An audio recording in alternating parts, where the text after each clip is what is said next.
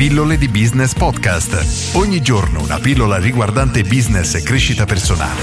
A cura di Massimo Martinini. Come definire una strategia di marketing efficace? Oggi cerco di parlare di questo tema che è talmente ampio che mi ha richiesto più di 17 ore nel mio corso Business Architect per trattarlo tutto, facendo una marea di tagli, quindi tenendo un ritmo altissimo, perché è un argomento davvero che richiederebbe giorni e giorni in aula per riuscire a essere affrontato in toto e non basterebbe comunque per approfondirlo. In ogni caso, quali sono gli elementi che devi assolutamente tenere a mente per creare un sistema di marketing efficace? Punto numero uno, devi avere il controllo sull'acquisizione dei tuoi clienti. Cosa significa? Che se tu pianifichi una crescita, vuoi che la tua azienda cresca mese dopo mese. Perfetto. Cosa significa? Innanzitutto devi sapere, conoscere i tuoi numeri. Esempio banale. Questo mese sono venuti da me 100 clienti, voglio crescere, il mese dopo ne voglio 110, il mese dopo ancora 120, il mese dopo ancora 150 e così via. Perfetto. Questo è un tipo di azione che devi fare attivamente, il che è totalmente diverso rispetto a ciò che fa la maggior parte degli imprenditori, ovvero si mette con le braccia conserte e aspetta, aspetta che i clienti vadano da loro, perché questo solitamente si trasforma in un business stagnante. Oggi mi sono venuti 100 clienti, il mese dopo me ne verranno di nuovo 100, il mese dopo ancora magari 99, 98, 101, 102, ma tendenzialmente il business resterà sempre uguale. E questo diciamo è la situazione fortunata, perché purtroppo oggi nella maggior parte dei casi se stai fermo con le braccia conserte il tuo business piano piano tenderà a crescere e a portarti verso il fallimento per cui devi assolutamente avere un sistema di acquisizione clienti attivo per forza, senza questo il tuo business sarà sempre a rischio ed è il primo step. Come fare? Innanzitutto devi identificare qual è il tuo punto di forza, quello che ti differenzia dalla concorrenza e farlo sapere ai tuoi clienti. Perché Innanzitutto devi far sapere ai tuoi clienti che esisti, questo è essenziale. Se i clienti non sanno, le persone non sanno della tua esistenza, nessuno potrà venire da te. Faccio spesso questo esempio: è inutile avere il miglior ristorante del mondo, con il miglior chef del mondo, i migliori ingredienti del mondo, eccetera, se nessuno sa che esisti, perché nessuno potrà venire. Quindi devi far sapere alle persone che esisti, ma non è sufficiente, devi dargli un motivo per venire da te. Questo è importantissimo. E messe insieme queste cose più o meno diciamo che ti permettono di creare il tuo sistema di acquisizione clienti. Ovviamente andrebbe approfondito come argomento ma diciamo che già dovrebbe darti un'idea. Nelle mie vecchie pillole ho parlato tanto di questo di come trovare clienti come riuscire a far scegliere te come alzare i prezzi più o meno sono tutte cose collegate che si trasformano in un trova un tuo punto di forza e mostralo alle persone che stanno cercando proprio quello questo è diciamo per semplificare Step 1. Step 2. Devi lavorare sulla tua parte di vendita. Questo perché troppe attività lasciano tantissimi soldi nel piatto.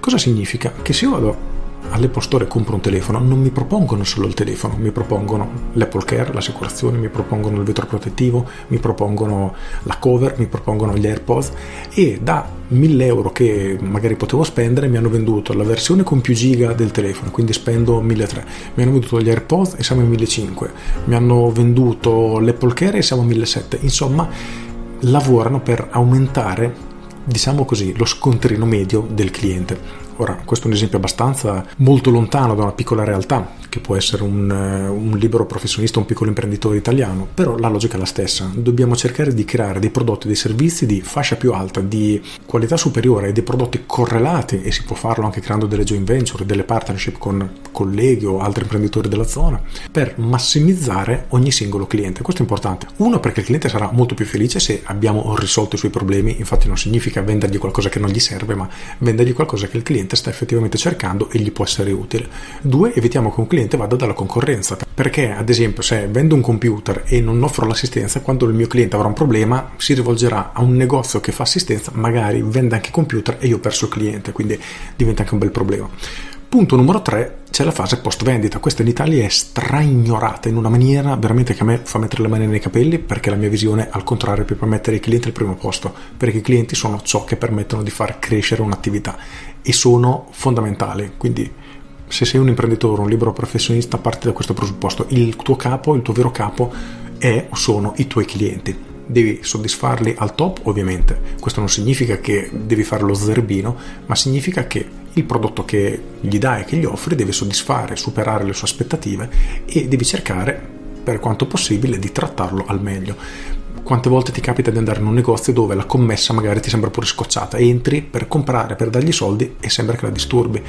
Ci può stare, diciamo, se è una persona dipendente, capita, ma cosa succede quando entri in quei ristoranti dove il titolare e veramente gli stanno girando i cosiddetti, ti risponde male, ti tratta male e neanche ti saluta.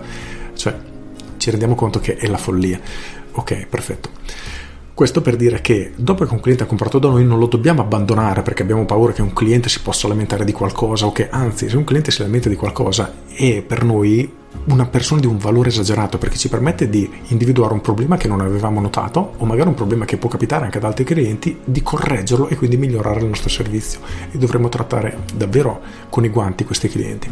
In ogni caso, dopo che un cliente ha comprato da noi c'è tutta una parte di post vendita che ci permette di lavorare per prendere i clienti e fare in modo che acquistino nuovamente da noi, lavorare con i nostri clienti per trasformarli in degli ambasciatori, persone che ci portino a loro volta altri clienti. Insomma, ci si apre un mondo anche nel post vendita e per creare un piano di marketing efficace noi dobbiamo tenere a mente tutti questi step. In teoria ce ne sarebbe un altro ancora precedente, quello che riguarda lo sviluppo degli asset della nostra attività e alcuni di questi asset riguardano proprio il marketing perché se tu ti guardi attorno vedrai che la maggior parte delle attività un anno fa erano esattamente come oggi, non sono cambiate per nulla e questo è un problema perché noi abbiamo bisogno di costruire delle fondamenta che mese dopo mese crescano, si rinforzino e diventano sempre più solide. Questo ci permetterà poi di pianificare la crescita della nostra attività. Infatti nel mio corso Business Architect parlo proprio anche di questo, quindi di come sviluppare i tuoi asset e di come devi concentrare per forza le tue energie anche nella costruzione di questi. In ogni caso, se non vogliamo considerare gli asset, cerca di lavorare su questi tre aspetti, quindi fase di acquisizione clienti necessaria, fase di vendita necessaria per massimizzare le entrate e guadagnare di più, fase post vendita essenziale per creare un circolo virtuoso che va ad unire al tutto. Se vuoi approfondire questo tema, ti rimando al mio corso Business Architect dove dentro trovi davvero tutto. Spero di averti dato qualche spunto, io sono Massimo Martinini e ci sentiamo domani. Ciao! Aggiungo che efficacia, che numeri può portare, diciamo, applicare queste strategie nel tuo business? Allora, nel franchising di cui sono direttore marketing abbiamo fatto in, nel primo anno praticamente da 2 milioni e 8 a 6 milioni e 100, quindi abbiamo più che raddoppiato. Quest'anno dovremo raggiungere i 10 milioni anche sull'obiettivo di 12. Non so se riusciremo effettivamente ad arrivare a 12, però lavoreremo per migliorare. Però come vedi sono cifre importanti, abbiamo praticamente raddoppiato il primo anno, cerchiamo di raddoppiare anche il secondo e tutto è stato fatto mettendo in pratica tutti questi aspetti, lavorando sull'acquisizione, lavorando sulla fase di vendita, lavorando sul post vendita e nel frattempo stiamo anche sviluppando tutti i nostri asset, quindi sono numeri molto molto importanti che anche tu puoi sicuramente ottenere. Con questo è tutto davvero e ti saluto. Ciao!